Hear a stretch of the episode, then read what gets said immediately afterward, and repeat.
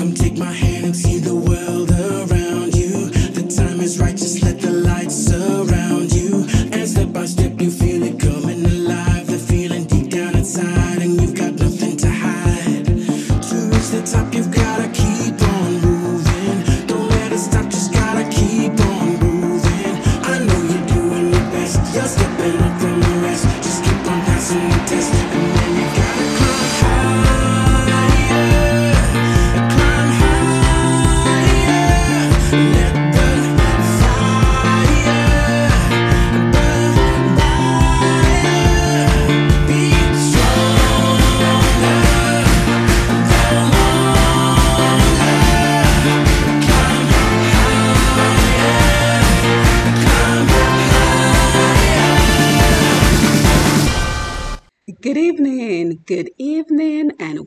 welcome to another Power Up Tuesday right here on TDN Radio.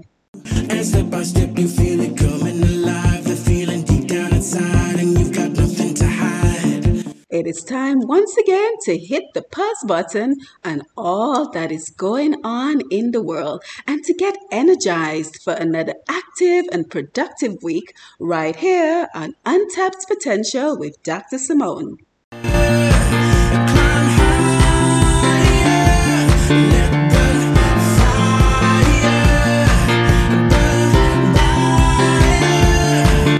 A special good evening to you if you are joining us from Dominica, the Caribbean, and the rest of the world. Welcome to Untapped Potential with Dr. Simone right here on TDN Radio. We have another power packed program for you as we celebrate International Women's Day. Um, as you may have been aware, yesterday, Monday, was International Women's Day. So today we are continuing the celebration by celebrating the important role of women in leadership, whether it be leadership at work or leadership in our community or even leadership at home. So today we are celebrating the important wo- role of women in leadership. So again, welcome to the program. And of course, we are going to have a special guest joining us today. Her name is Miss Catherine Filbert, Filbert Lewis, and she is a senior manager at Con Edison in New York. So we are looking forward to having her on the show as we celebrate the role of women in leadership at work, in our communities, and at home.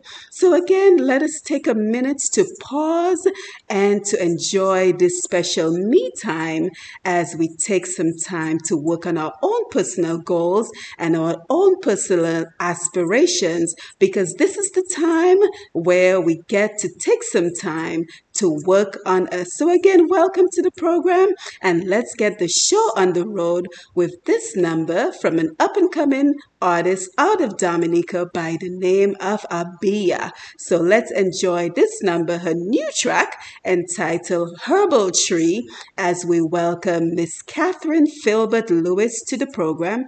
And we remember to thank our sponsor Buy Dominica Online for their sponsorship of this program. So if you're looking for all your local Dominican supplies, there is no need to wait for a shipment from Dominica. You can now order online and have your deliveries made to your home in the US, Canada, and the UK. So remember, buy dominicaonline.com. So let's enjoy this number from Abia as we welcome Miss Catherine Filbert Lewis to the program. Sing praise to Yahweh.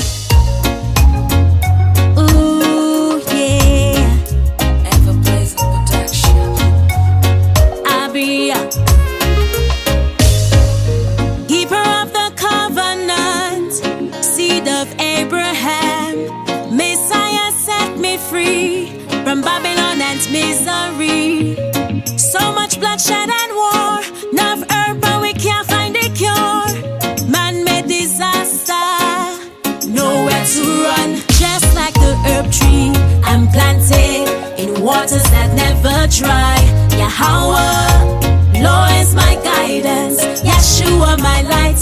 Though I walk through the valley with death so near, I shall not fear and Baruch, Baruch, Baruch Ata. Sing praise to Yahweh.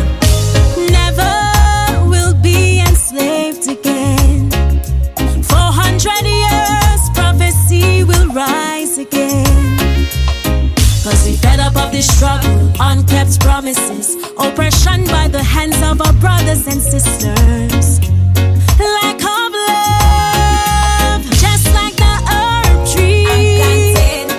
Waters that never dry. Yahweh, Lord is my guidance. Yeshua, my light. Though I walk through the valley with death so near, I shall not fear. Chants Baruch, Baruch, Baruch Atah. Sing praise to Yahweh. Blessed are they who abstain from the system. Hustle hard and chant down Babylon. Righteous order, Yahshua the leader. Melchizedek, every day I be a trust. So just love and show love and give love and spread love. We can change the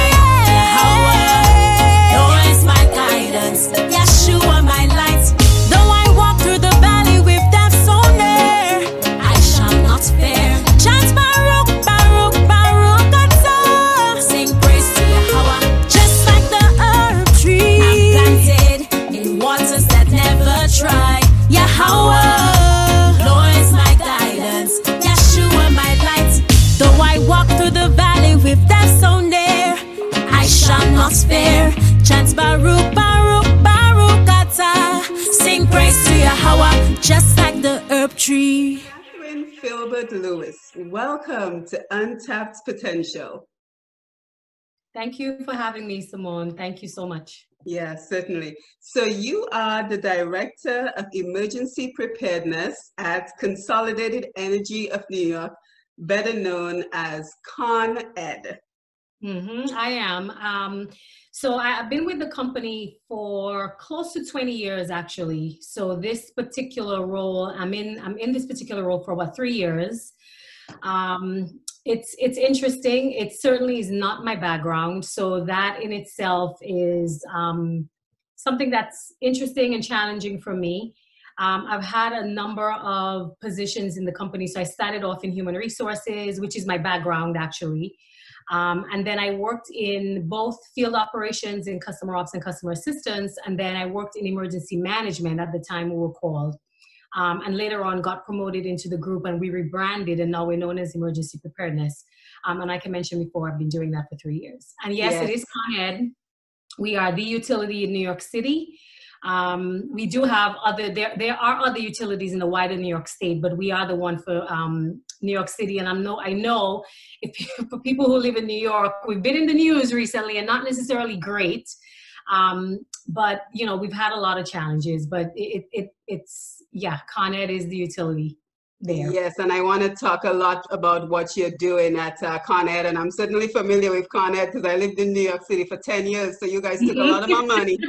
we hear it all the time. all so the let's time. just go, let's just go back a little bit and tell us what the transition was like for, for you moving from Dominica, which is where you're originally from, to New York. What was that transition like for you? So initially, I came up for school, and the plan was always to go home when I'm done. Um, and I remember looking for jobs and uh, feeling on different uh, prospective positions and stuff like that, um, because I always wanted to go home. But I had zero intentions of staying here. Um, and then I had a number of jobs up here as I went to school. I worked at Sears for a number of years, and they had put me through their management training program and stuff like that. So at some point, I started to think, hmm, I wonder if the opportunities that I have here would be the same when I, you know, I, I go home. So, and that's the reality I think a lot of us face when we come up for studies. I think a lot of us want to go home, hmm. but the reality is the opportunities that we would have up here are not that much when you compare them to back home. Hmm. So anyway, I, I, I just, I guess my, at that point, my career, I would say, started taking off. I left Sears. I started work at Con Ed, um, and I liked it. And um, I had gotten married up here and gone through the process. So obviously, I became a citizen. So that part of, you know, I think that's a big part when you come up here. You always worry about, do I stay up here and become a citizen or go back home and whatever, you know, because it makes it easier. It's a process. Um, so having gone through that, I think it staying up here just became the clearer option. Mm-hmm. Um, I started working at Con Ed, so I was building my career there. Most of my family had already migrated, so that made the decision even that much easier. Um, and then I just I decided to stay. I was building my life. I had a kid, um, and you know it was just it's something that happened. I still go home as much as I can, right? I try to do that. Um, my father was in Dominica until two years ago. He passed away, so I still had people there. Mm-hmm. I do have a sister that's there, and then family members. We still have cousins and aunts and stuff that are there, but and uncles. But the majority of my family, like my mom, my brother, um, a lot of my aunts and other cousins and stuff, have migrated here. So we we all here, um, and it just became that this is where we are. But mm-hmm. it's always, you know, at home um, and like I said, we try to go home as much, try to go home as much as I can. Yeah, I think you you you hit on a very important point that for many of us we were thinking of going back home, mm-hmm. but when you look at the opportunities here, and and you know the one thing I want people to know is that the transition to coming to this country is not an easy one. And I'm it's- not sure if you had that experience, but one of the first things I actually had to work on was simply changing the way I spoke. Oh, that was. I did not realize how much slang we use in Dominica. Right. So it's interesting you say that because when people now listen to not and not just me, friends that I have that are from Dominican and stuff like that, always like, "Oh, you yanking or you putting on an accent," but it's really not that. It's a matter of survival. Because honestly, a lot of times people would say, "What did you say?" Mm-hmm. Um, or not, not understand the words that we were using because we were talking as if we were in Dominica. So you have to adjust. You have to adjust to where people can understand you. That was just one thing. Mm-hmm. Um, and then you, we use a lot of slang, which in a professional setting, you're not able to do that, or people mm-hmm. don't understand or they can't identify. So you have to do that. You have to make that adjustment. I mean, and it's minor in the grand scheme of things when you talk about challenges, you know, going through the process to, to live up here, but mm-hmm. it's a reality. So it's not so much um, having to change your accent or you know stuff like that. You have to adjust so that you can fit in so to speak and people can understand you. Yeah you have to get used to adjusting because can you yeah. imagine? Just a simple thing as my name was an issue. Because in dominica we say simone. Right. In america they say simone. Exactly. So i was constantly having to say what my name is and then eventually i say you know what I'm just gonna say Simone because it's too hard That's to keep telling do. people my name right. is Simone. right. Yeah, right. certainly. So pronunciation and stuff like that. Yeah, yeah. Yeah. So speaking about challenges, um, what were some of the challenges you would say you faced while you were rising at uh, Con Edison? So, I mean, one being from the Caribbean, right? So that in itself, I, you know, I mention that all the time. People looking looking at you like are you really qualified to be there right? And and and who is this person who's not american female black um, in the role that she's in? So it not so much i, I mean I, I, won't say that there was a lot of adversity. I when I, I worked in the company i was fortunate to have a lot of people that supported me right from the beginning along the way and you know helping me navigate and stuff like that. But it's hard work it's hard work. I think the biggest challenge is setting yourself apart from the other great workers that the company has. So there, Con Ed has over 10,000 employees. Mm-hmm. And how do you stand out in the 10,000 employees to move up through the ranks? It's not an easy thing. Um, you have to make sure that you're visible. You have to make sure that you're networking adequately. You have to make sure that you have the right sponsors and people that support you and that you're showing that you can do the work. Um, and and all of these things put together in itself is a challenge but you have to be up for it you you really have to be up for it to do it and I, I think setting yourself apart is a huge thing. It, it, it is. And mm-hmm. understanding the culture that you're working in, it's not the same as being home. It's a different culture up here altogether.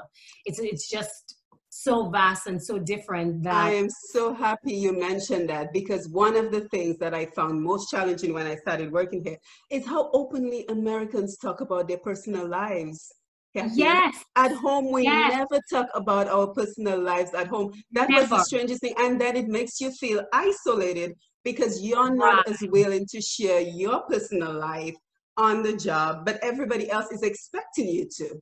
I was just going to say, in their minds, it's networking. So when people talk about networking, it's being at the after work social event and having those conversations, or meeting someone in the hallway and being willing to talk about your son, your kids, your home life, and, and all these things were foreign to me because it's like you come to work, you focus on the work, you do that, and you Yeah. leave. But no, a big part of it up here is bringing who you are forward to the job. And whether you choose to be 100% authentic, because you're obviously not going to tell them everything that's going on in your life, but they expect you to share part of that. And that's how people figure out they get to know you. That's what makes you seem human, so to speak, to other people. So if that's how you connect. That's that's one of the ways that they people connect up here is doing just that. That, that was not we back home. It's not part of our culture to do that at all. Mm. It's not. So that was a big challenge for me. And then just naturally, I'm an introvert. So Me too. it's come let me do my job leave me alone right but it's like you make the extra effort to be among people that you're not necessarily accustomed to or comfortable with but you have to force yourself to have the conversations and put yourself out there and be in the uncomfortable space and do the networking. It's a huge part of success. I, I think out of the biggest lessons that i've learned throughout the years is being able to do that successfully. If people don't know who you are you're not getting promoted. You're not being recognized. People have to know who you are. And Yeah, part and of it- that and it- And and it seems it seems a little bit unfair because you could be a star performer. right. And if the right people do not know who you are because you're not willing to have those conversations, you're not willing to put yourself out there, you will be bypassed. exactly you will you absolutely will you absolutely will i remember prior to this job i had a um, a boss and he did it so successful. I mean, I to admire. He would turn every opportunity into a networking. So whether we were doing a business meeting, he found time at the end to have those conversations. He did it. He was just brilliant about doing it. And then I remember saying to him, like, how do you work this? Like, how do you do it? And surprisingly, he was an introvert, but he says it was a conscious decision. You have to do it. And he recognized early on, if you don't make that a part of your business interactions, just be prepared to stay at the level that you are. When when people's names come up in discussions for promotions and different things like that, is because people know you. They know you on the work level, and your work has to speak for itself. But people have to be able to say something personal about you that they know um, in order for you to be able to brought into the to be brought into the fold. It, They have to, Yeah. yeah. Yeah, certainly. So thank you for sharing that with us. And now, if you're just joining us, we're speaking to Miss Catherine uh, Filbert Lewis, and you're in Long Island, right?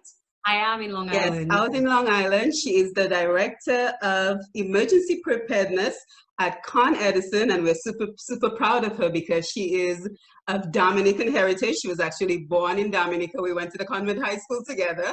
I know I brought on a, a few people from convent high school, so forgive me. These are the folks I know. So if anybody knows anybody else from another school, we'd be happy to have them as well. So we're just talking about the differences of working in Dominica versus working up here in the US and what it takes to be successful, the adversity you will face up here, but what it takes to be successful in the American climate in terms of work. Now, Kathy, don't get me started on office politics. Did you face any challenges with that? That is huge. Oh my God, it's huge. I remember someone saying directly to me, you have to be very cognizant of your office, the office politics. Just like that. Those were the exact words. Who knows who, right? Who is close to whose family, who's who hangs out on the weekend.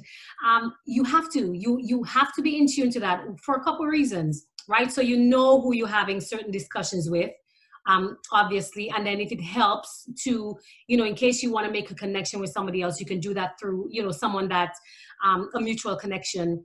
But the last thing that you want to do is to say something that um, may prevent you from moving ahead, right? It, it, for instance, if you don't like a particular way, maybe somebody handled um, a situation, you may be correct, but it's a matter of who you tell and how you tell it, and, and how does that word get back. So, oh yeah, it, it, it's it it is, and I think I've worked a couple of companies here, and it's all the same. So it's not unique, I think, to any one industry or corporation. It's just part of business. Um, and it pays. It pays to be aware of your social, of your work uh, politics. It does. It, yeah, and, and then you know we have to get beyond that whole thing about well, this is who I am, and if they don't like it, they can they can leave it because especially for people like you and me who are natural introverts, it is mm. especially difficult to have that constant interaction and building relationships. It's just not natural for us. We want to keep our heads down. We want to do a good job, and we want to go home. Right, right. It's draining. Actually, it's yes, draining. It like I, I remember working the days where it's like you almost want to come home and just shut down because yes. you've exhausted so much of yourself in the office doing work and stuff like that. It's exhausting. It's not natural. So it's an extra put on for people who are introverts. It really is. Mm-hmm. Um, but it, it, you have to. You I, I can't stress how much that sitting in the corner putting your head down is not if that's what you want to do and you're comfortable with saying all right this is my position and i'm good there then all well and good but if you have mm-hmm. aspirations to do more you do have to put yourself out there and you you you will be in the uncomfortable position of having to network and having to raise your head and have the conversations and network and do all these things. You you, so, you have to. And so essentially you have to be comfortable with being uncomfortable. You have to. You do. Mm-hmm. you do. And i remember i think you know as you do it it gets easier, easier. i think you need to man you you learn how to manage being in the situations where you're not 100% comfortable. It's not that at the end you're not still going to be exhausted after you've drained all your you know your energy but you learn to navigate those better. You learn how to step away from conversations that you may not particularly want to have and maybe navigate to another group who's having a different conversation or you learn yourself to steer the, the, the conversation in the way that you want it right? So if you're more mm-hmm. comfortable about talking a football because your son plays football, then it's easy to bring that up. And then right away, you know, you have a conversation you're comfortable with, and then the other people engaging also are comfortable. So you you kind of learn to do these things along the way, but in the beginning, it's not it's not easy. Yeah, I like that idea, and that is actually something I used a lot when I worked um, nine to five. Now you mentioned your son. So while you were doing all this, earning your bachelor's, your master's degree, ascending at Con Edison, you also had a young son. So what I, was that experience mm-hmm. like for you? So that was hard. And I mean, thankfully, and I say that all the time, I think I owe my success, my success to my family. I mm. could not have done it without the support system. Um, my aunt, very early on, before my mom moved here, my aunt was up here. She left her job to take care of my son. She did. She, did. she absolutely did. And she took care of my son I, until he was ready to go to pre K. Um, so I didn't have to, because a big concern for me was how am I supposed to go to work? And you hear all the horror stories of people taking care of kids and what they go through and the abuse and so many different things. Um, and you worry about that, right? You, you not, I, I worried about it. Um, so very early on, you know, when my son was born, she said she would do it. Um, and we were fortunate at the time, I was still married. So we were fortunate at the time to have her do that for us. And that absolutely helped me to be able to concentrate on work and school and finish off my degrees and do better. And then once my son was older and in school, my mom ended up moving up here. So I had her available to help me pick my son up from school, or if there was something going on at the school where I couldn't get to it, she would step in. So I owe everything to them. Without a support system, I don't think that I could have been able to, to do it. Um, I often think back of so many things like, wow, if they weren't there, like I wouldn't have been able to do X, Y, Z. Um, you have to you have to have that support system especially as a single parent quote unquote you you need it. There's no way that you can do it alone. Con ed is a company that we respond to emergencies right? So we mm-hmm. provide electricity and we, we respond to so when there's a storm event or anything that affects the electricity we have to work. So when there's six inches to 12 inches of snow on the ground and the mayor is saying stay home i have to go into work because yes. my company is responding to outages and I would not have been able to do that had it not been for my mom. I remember when it was um the the hurricane we had in October of 2012, mm-hmm. and I Sandy, Superstorm Sandy, and I remember a tree had just fallen, almost didn't miss my house, but scraped the house.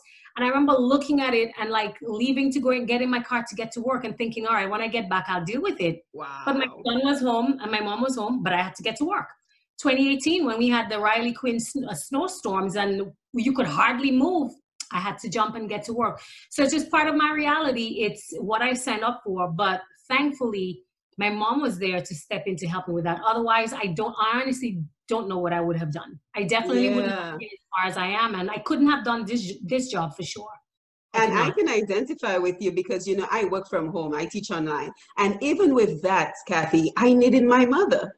My mom pretty much came down here for the first maybe, well, before Sophia was even born, and she stayed eight months, and she's been coming down every year since then because I needed the support. I mean, Yeah. between she Yeah, and then the emotional support from my in-laws i mean you just need that guidance because they hand you this newborn baby in the hospital right. and you're thinking to myself okay what am i supposed to Next, do right. with this human being and you want to make the right decisions and the right choices so having you know our aunts and our moms and any, anybody else who can help is certainly very valuable It is. It absolutely is. yeah. It's, it's a huge part of it.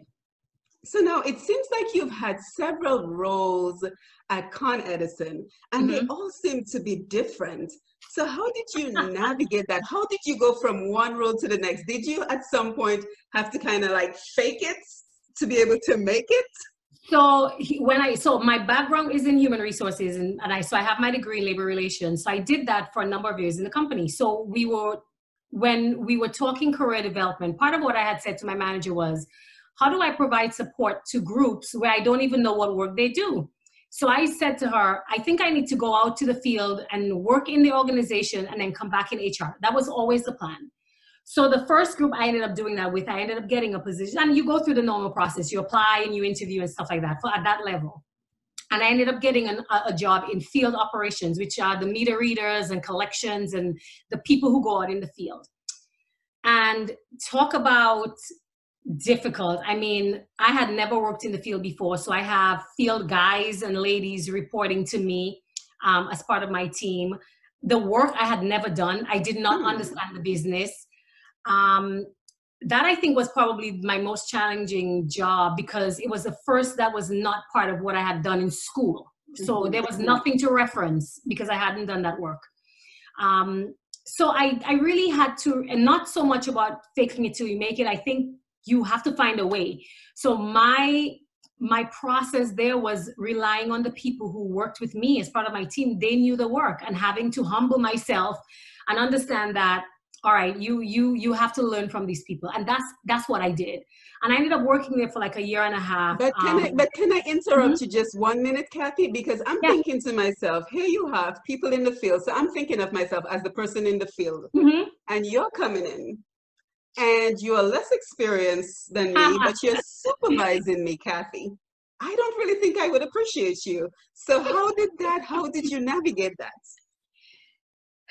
so there was a lot of that and there is a lot of that so one thing is, so let me i'll say that point and then i'll go back to the question so one thing that i've noticed in the corporate world up here is that there's a lot of that because generally when you put people in people in positions of leadership you're not looking necessarily for them to do the work.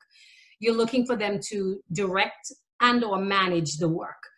Um, and typically if you find someone who's good with people and being able to manage people and develop relationships and high emotional emotional intelligence they can work with the people to get the job done. So essentially you're really just managing that whole process. Mm-hmm. So of course yes when i got to the field that was huge. You know who is this young girl? And at the time i was younger mm-hmm. coming in to tell us how to do our work because she's never worked in the field. She's never worked in customer ops. She knows nothing about our business.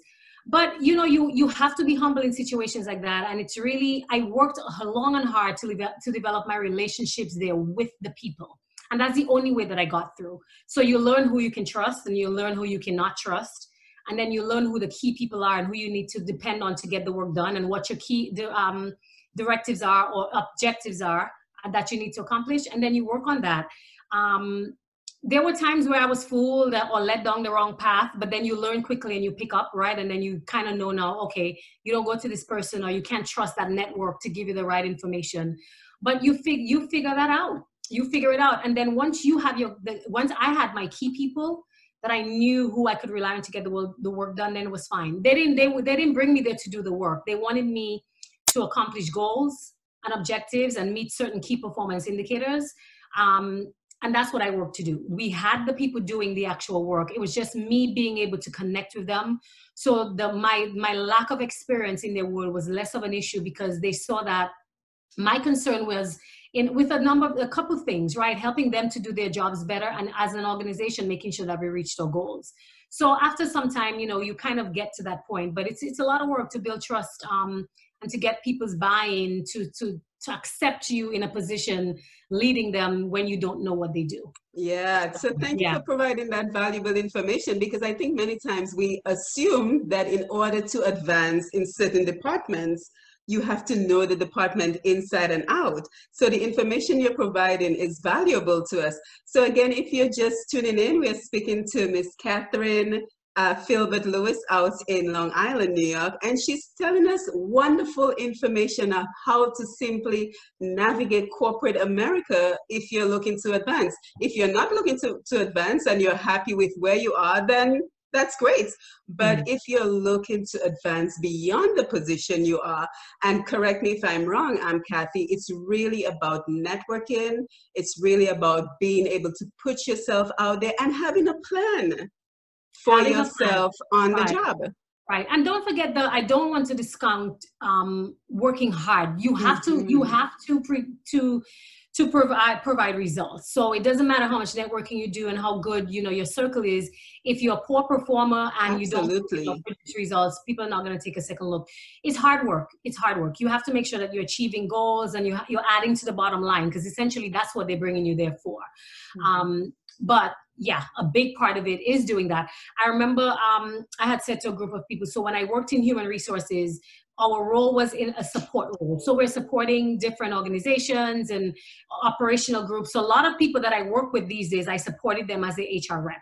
And a lot of these people, one of them actually is actually is, was named new CEO. So I met these people very early on in the in their careers, but I had no clue that it worked that way, right? I mean, not that I haven't done okay, but I'm just saying, had I known what I know now, I would have networked differently with these people who are now in positions to help me advance. I mean, now you can make make that up and stuff like that, make up the time. But back then, so many of the people that I supported and helped when they were general managers or you know just band one or two managers, a lot of them now are VPs and you know senior executives and stuff. And you kind of go like, wow. So I say all that to say it's never too early to start the networking process and you never know who you're meeting along the way so you treat everyone as if they can be a resource for you at some point because you just don't know who you're having especially when you have the larger corporations where people move up in certain ways. You have to treat everybody as if okay at some point i may have a different interaction with that person and what are they going to remember about me and my mm-hmm. interaction with them? Yeah. So thank you for being so honest with us in terms of you would have potentially um, um, network it differently. Now, would you say we're at somewhat of a disadvantage because, you know, a lot of us come from the Caribbean. We have no one who's been in corporate America before us. So would you say we're at a little bit of a disadvantage because pretty much everything you know, you learned on your own or you mm-hmm. learned through a manager. So does that put us at a disadvantage? Yeah, it does. Of course, it does. And that's why it's important to reach back. People always talk about mm-hmm. once you have the knowledge and you have the experience, it's important to share that. So at Con Ed, there's a group of us from Dominica who oh. network and keep in touch. Yeah, so we met each other after Hurricane Maria, actually. So none of us knew each other prior to that. And we somehow got connected after Hurricane Maria. We tried to do a, a few things and we stayed in touch after that. So we together we talk about stuff like that like how do you send back that knowledge how do you help people going forward um, to know like okay these are the things you have to even from school when you come up to school nobody tells you the realities of that everybody thinks you come to america to go to school and it's great you know nobody mm-hmm. will say mm-hmm. to you your your your your payments your loan payments may be late from the bank and the school is to you know will harass you for it or they may not allow you to go to school because they haven't received your payment yet if you're on some form of scholarship from the government or whatever the case it is people don't tell you that. Or you might need to find somewhere else to live because you know your your welcome maybe run out. Where you? Know mm-hmm. stuff like that. And i mean these are the realities right? And not everybody goes through the same things but these are the things we discuss all the time. So it's important to be able to say to the other folks coming up like what to expect and to share that. I, and i always do that as much as i can. Um, if it makes it easier for the next person coming up then by all means um, but you, you have to do that. You always have to reach back and help others that are coming. Yeah and thank you for that because um, certainly it puts us at, a, at an advantage when someone like you who've learned all the information that you now know can reach back and tell us for anyone who's thinking of coming to America or who's here already, but, but who's not familiar with corporate America, what to expect, what you should do, what you shouldn't do, and the opportunities that are available to you. Now, speak to us as a woman in corporate America. What have you experienced in the good, bad, ugly, wonderful? so not horrible. Um so obviously my first job in the field like i mentioned to you i was younger and you know and so you kind and, and i worked with people that probably were my age. So you have to establish yourself very early on as somebody who says all right i'm here to do a job and we'll respect each other. And that's all it it, it is um, I know there are a lot of horror stories in corporate America. I've heard them. Fortunately for me, I, I haven't been through that. Good. So I can't speak to that, but I'm well aware. Um, I'm very well aware of some of the harassments and different things that female um, employees face in the workplace. What I will say is so it's a, and, and that's not always the case because it's unfair to say that how you establish yourself is how people will approach you because we know that's not true. The people who don't realize boundaries at all and they'll do whatever they want to do anyway. But i think a big part of it is really establishing as a person like i'm here to work and this is my commitment and that's what it is. And addressing people very early on. If somebody addresses you in a way that's inappropriate you address that right on and you kind of you know say I'm, I'm not appreciative of that or this is crossed the boundary. Going forward let's not do that or something along those lines. I've had to have difficult conversations like that about other employees. So as as a manager in a group if somebody tells you hey this person made an inappropriate comment or, or had an inappropriate contact you have to address that. Um, fortunately too at the company where i am we have a lot of avenues to do that. So we ha- it's now the D&I office formerly EEO office that people can go to. We have an ombudsman. Um, are various other you know ways that you can make a complaint if you th- feel you're not being heard. But um, certainly it's a reality um, I think not, not only with harassment and stuff like that, but as women, it's you you have to prove yourself more for whatever reason. The statistics are there. Women get paid less. Uh, women get promoted at, at a slower rate. So it's all of these things that you constantly have in the back of your mind that you still have to do everything twice as better um, or twice as much as a male would do it in order to get the recognition. So it's not just about harassment, but just the recognition that as a female you you do you have to keep on going and working twice as hard it's that's just um, the reality of it the statistics, statistics prove it and that's part of what we you know we go through well, well, I'm happy to hear that for the most part, it's been a good experience for you, mm-hmm. and you you you don't have any difficult, especially difficult stories to share. So I'm really happy to hear that. But I think one of the concerns for me when I did work in um, a nine to five corporate job was one of the reasons I didn't care to um, socialize outside of the job was because I always felt like there would be blurred lines. You know, you go out, the, people want to go have drinks, and then people get a couple of drinks into them, and mm-hmm. then the mm-hmm. conversation changes, and now you're talking about something completely inappropriate, and then you have to go back to the office. so I just was not no, one reality. It for is. socializing outside of work. It is, but it's so it's interesting that you say that. So at the company where I am, there are so many husbands and wives in the in the in at Con Ed, and a lot of them met their spouse at work. So yes, I don't know how I feel about that. it's part of the the culture here. It's not something that's frowned upon. So if somebody understands that you're dating, as long as the person does a report to you or is in your line of um, where you have Amanda. the delegation right mm-hmm. then that that's okay but yes a lot of people have met spouses at work and they're dating and and it's it's a good thing it's it's part of the culture people do that um, I think we've had incidents too where people go out for casual drinks and then the conversation turns and then the next day somebody's filing a formal complaint. Yes. So you have we've had that. We've absolutely had that.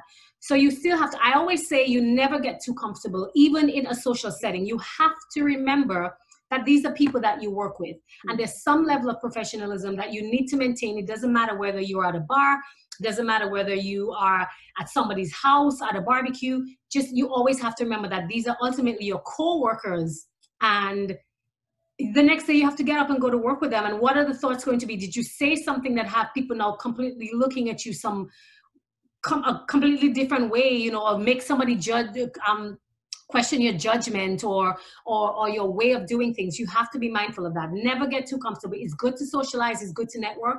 But you always have to remember that these are people that you work with and they're not friends. Yeah that is a great point. And thank you so much for all the information you're sharing with us. Because i would say yes do the socializing because it is part of networking.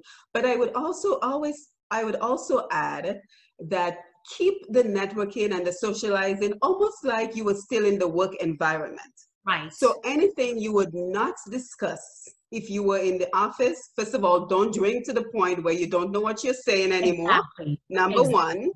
And even if you're in a different environment, you should be thinking, let me just keep the conversations I would normally have if we were in the office. So that way, you know, Exactly. you're steering clear of anything that might come back to haunt you. Exactly. Exactly. Like right now, like it is very rare for me to attend like an after work function. Very, very unless it's like a formal um let's say like a sponsorship dinner or something like that i am you will it is a rare event where you will find me to say some group of people are just hanging out to have drinks um, and i would do that. So it but it's just my decision. That's a decision i made a long time ago because i know how these things escalate quickly out of hand. Um, and i don't ever want to be in that position. But if it's a formal sponsored dinner or you know my boss is inviting us because he has a table that the company sponsored like i'll do stuff like that. But casual hangouts that's my decision. I will not. With the, the group we have from dominica we do things together. That's a different group for me because we're home. This is it's a different group and we interact differently. Um, but even if we were all in a work setting our interaction would be different because we know better you you just it's just certain things that you make the decision not to do because you you're well aware of how it can affect you way into your career. So you, yeah you- so so i think we're, we're both saying the same thing. And what we're saying is we personally choose not to do it. And i think part of it is because we're both introverts. So we Right. personally choose not to do it. But it is a good thing to socialize and to network but just be mindful that in the back of your mind you're still thinking well this is a business opportunity this is a business event i'm not going to go spill every last detail about my life and my relationships because for me, even if it's outside of the office, it is still a business decision. So thank you for raising all those wonderful points with us, um, Kathy. And again, last time we are uh, joined today by Mrs. by Miss Catherine Gilbert Lewis out of uh, Long Island, and she is a director at Con Edison in New York City. So, as we get ready to wrap up, Kathy, do you have any advice for young girls looking to be in corporate America, or even someone who is not so young but looking to become a part of corporate America? What advice would you give them?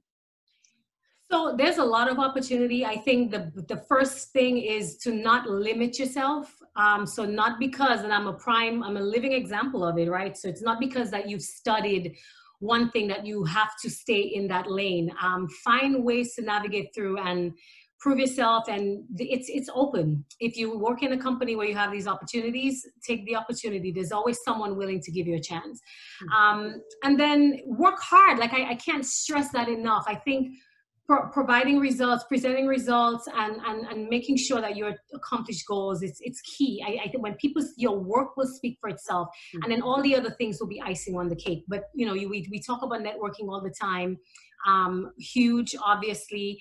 Um, but just not limiting yourself and make sure that you make use of your resources. The people who've done it before you lean on people, right? They talk about the lean in circles um, lean on people to do to, to do that and ask questions and people are more than willing to help i think people sometimes disregard that and, and assume that people may not be able i think more so than i've ever seen people are always willing to help always answer a question on help you navigate or think of things differently or um, help you through even though it's to do a resume or answering a question or, or or putting yourself in a position to appear you know that you've met qualifications for a job people people are willing to do that so it's putting yourself out there asking for help if you need it and not limiting yourself Yeah, I certainly agree about putting yourself out there. So I know that uh, your son is uh, off to college and you're about to have more time on your hands. So what is next for you? What is next for you? Well, so yes, he will be gone soon. And I don't know. I haven't, I honestly haven't thought that far. And I don't know what I'll do without him here. He, he talks about wanting to go away. So we'll see. Um, but I mean, certainly, you know, in terms of career, I, I, I mean, the way that we're set up in Con Ed, there's a lot of there's a lot more room for improvement, and certainly, um, I would like you know to to do that one day. Um, I think in terms of family wise, I will, I look forward to supporting my son through his college process and being part of that. Um, hopefully I'm in another role that gives me more time to experience that, right? Um, so, you know, I, I, I don't know, I'm looking forward to what the future holds for me. Um, I know that I I think I'm in terms of my job, I've done a lot in this current role where I'm comfortable enough to say that, hey, I'm looking forward to the next challenge. So, I mean, and more volunteer stuff. So I do a lot of volunteer work. Mm-hmm. Um, I look forward to continuing that, um, which I completely enjoy. So, you know, these these uh, three things that I mentioned, um, look forward to them. But you know, certainly I'm open I'm open to whatever the universe has for me. Um, but I, I intend to do my part to make sure that I kind of propel myself and keep moving up and moving forward. Yes, and you sound wonderfully fulfilled. So I'm, I'm, I'm happy actually. to hear that. I am. I, I do. I have to say I, I am. Um, it's it's been a long road and like I said, not without the challenges, but I I am. It's it's been good. I've been blessed Mm-hmm. Um, I've had a lot of help along the way, so it's not all just on me. Um, and I am very appreciative of it. And to the point where I can talk to you guys about it, right? So who would have thought? I would have never ever imagined. So thankful for that as well. Thank you. I, I always say like, what do I have to offer in terms of that? But thank well, you so you've offered us you've offered us a lot and we look forward to keeping in touch with you and learning even more from you so thank you for being on untapped potential today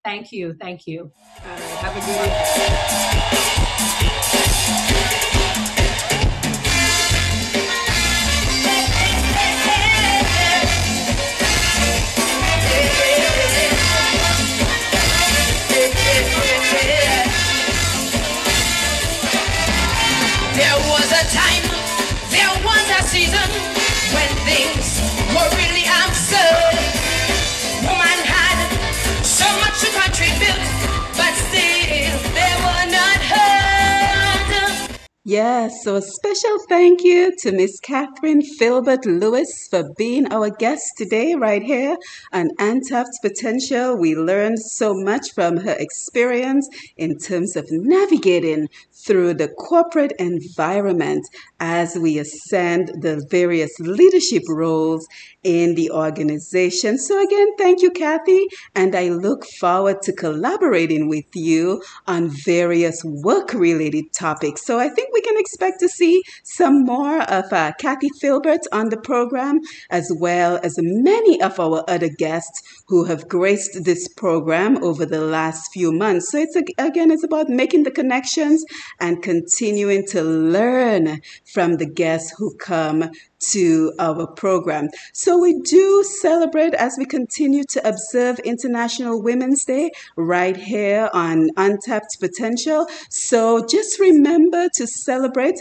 the women in your own lives who have been inspirational and who have helped you along the way. And for me, three particular women come to mind as we observe International Women's Day and the contributions of women to our society. And for me, the first person who comes to mind, of course, is my mom, who raised me and my brother and five other siblings while having to keep us protected and keep our lives structured because we lived in a home with an alcoholic father. So again, we say thank you to the women who have impacted our lives and who have helped us to grow and develop to become the people we are today. And then the second person who comes to mind is my godmother, like we say in Dominica, my nanan, Mrs. Frances Ann Satney out there in St. Kitts. And she is a phenomenal woman. She is the person who taught me what it means to be a professional woman. So I fondly remember our conversations when I was a mere teenager sitting on her front porch in Roseau, Dominica, as we would talk everything under the sun from boyfriends to going away to study to how to be a professional woman in the workplace. So, again, thank you, Mrs. Frances Ann Satney out there in St. Kitts, for being an inspirational woman in my life and also for being a very important contributor to my ability to leave Dominica and to migrate to the US, where I was able to pursue my studies further.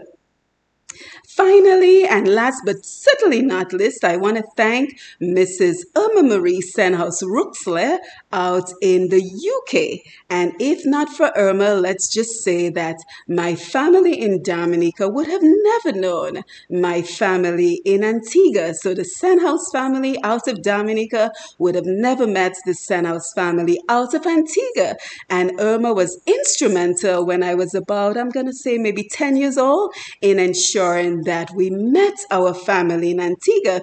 And not only did she ensure that we met, but she also provided me with the opportunity after I left school in Dominica to be able to migrate to Antigua and to become a flight attendant with Liat, the Caribbean Airlines. So, Irma, a very special thank you to you. I know that all the people that I've mentioned are huge supporters of this program and they listen each and every week as they continue to support me. So, this is what we're about. We're about supporting each other. And as I posted on Facebook this morning, that we celebrate celebrate International Women's Day by ensuring that ensuring that we fix the crowns of the women in our lives and never letting the world know that their crowns were crooked, right? So it is about uplifting each other as women rather than trying to compete and rather than trying to continue to tear down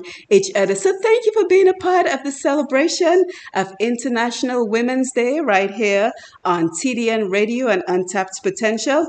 And now I want you to take a minute and pause and think about the women in your life, whether at home, within your community, or even on the job the women who serve as an inspiration to you and continue to help you to grow and to develop in your various roles in your life and in your community. So thank you for being here. And again, the song that you were listening to right after Catherine's interview was by Tasha P. And it was entitled Woman's Time. And I will be sure to play it before the end of the program this evening. But I just wanted to ensure that we take a moment to celebrate International Women's Day and to celebrate all the accomplishments of women around the world. And of course, you know, we continue our program at right here on TDN Radio, so you can expect to join us again next week, same time, same place, 5:30 Eastern Time, right here on TDN Radio, where we will continue to bring you inspiring guests. And speaking of Antigua and Irma, our next guest will be Miss Doctor excuse me, Dr. Jamila Fabian, and she will be joining us out of Antigua. So she's an optometrist and we can expect to hear all about her challenges of going all the way to Cuba to complete her story. So, very inspirational as we continue to bring the stories of everyone who has impacted us in one way or the other. And staying in Antigua, we have a big interview coming up for you with Captain Arthur Senhouse. Yes, he's my cousin.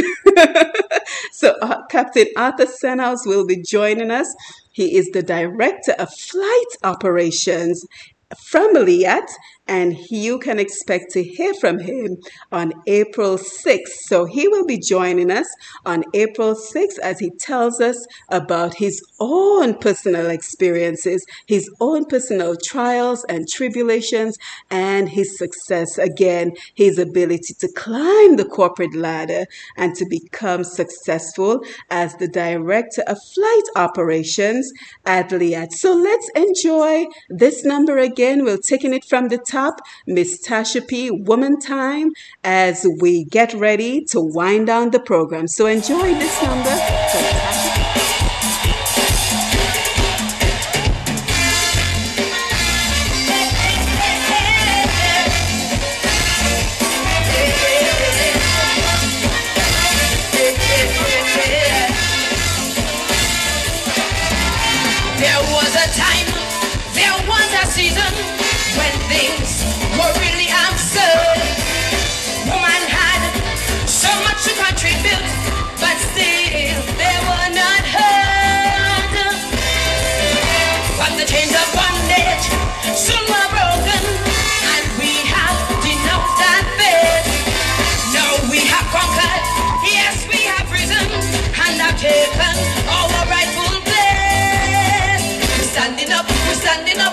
this woman time. Plumbers and custodians, doctors and electricians, carpenters and mechanics, farmers and pharmacists. No more in the kitchen, no more in the bedroom waiting. No more staying up to see what he bring. Waiting for the phone to ring. Right now it's woman. We got we own SUV.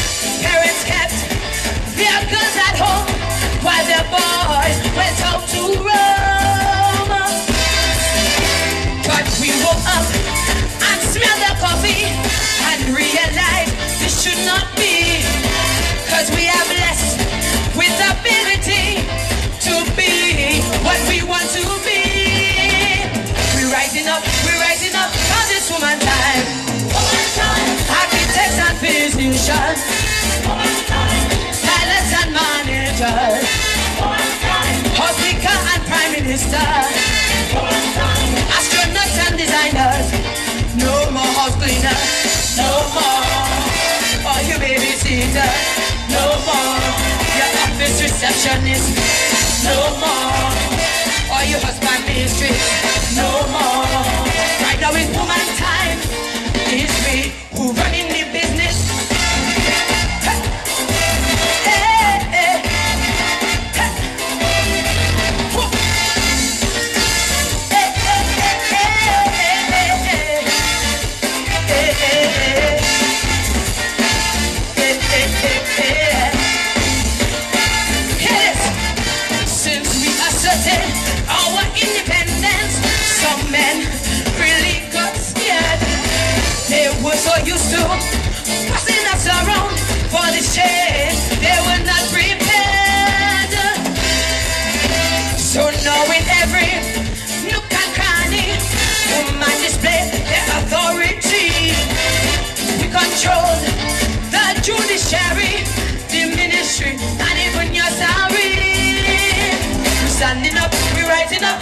for this woman time. Judges and magistrates. Woman time. Pilots and managers. Woman time. Our time to wear the crown. Woman time. Fed up of the same tattoo. Don't you got it. No more. Went up from husband on it. No more. We ain't got no time to waste. No more. So Mr. Put yourself straight. No more.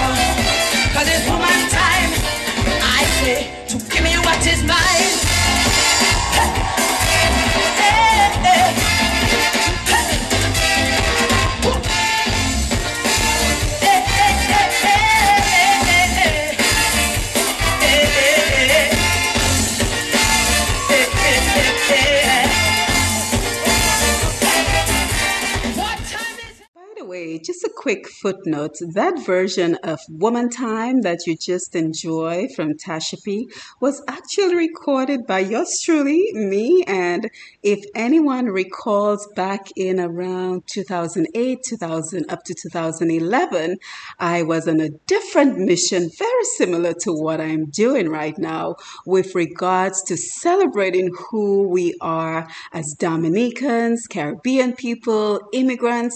So back back then I had Kai videos where I would go around and film various Dominica festivals, Carnival, Creole Festival, and just broadcast it via Kai videos. So just a little tidbit on uh, some of my additional forays into celebrating Dominica and Caribbean people. So I'm always looking for an opportunity to celebrate who we are as Caribbean people. So again, thank you for being here on Untapped Potential with Dr. Simone. The pleasure is always mine to be here with you each and every Tuesday at 5:30 Eastern Time right here on TDN Radio.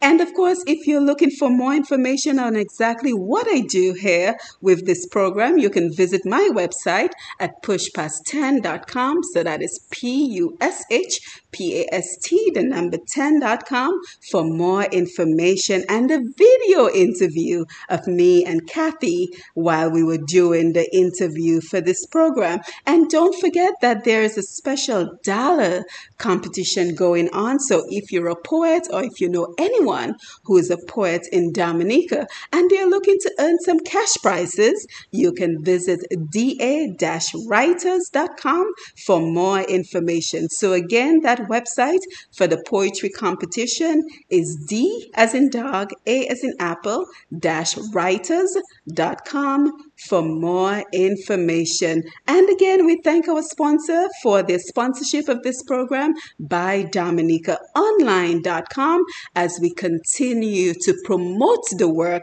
of our Dominica businesses and our Dominican people. So you can expect a whole lot more on Facebook Live as we continue to promote our Dominican business, our Caribbean businesses. And as a matter of fact, last week we had Mrs. Joe and Mrs. Joan Underwood out of Barbados. We had a fantastic Facebook Live promoting her book uh, via Facebook. So please take a look at her video on my website, pushpast10.com, if you are not on Facebook. So, again, it was my pleasure being here with you for another episode of Untapped Potential. And don't forget that your life story is your strength. Remember to tap into your potential each and every day. Remember to stay strong, stay active, and stay engaged. Stay engaged until we meet again next Tuesday, same time, same place, right here on TDN Radio for another episode of Untapped Potential with Dr. Simone. You take care.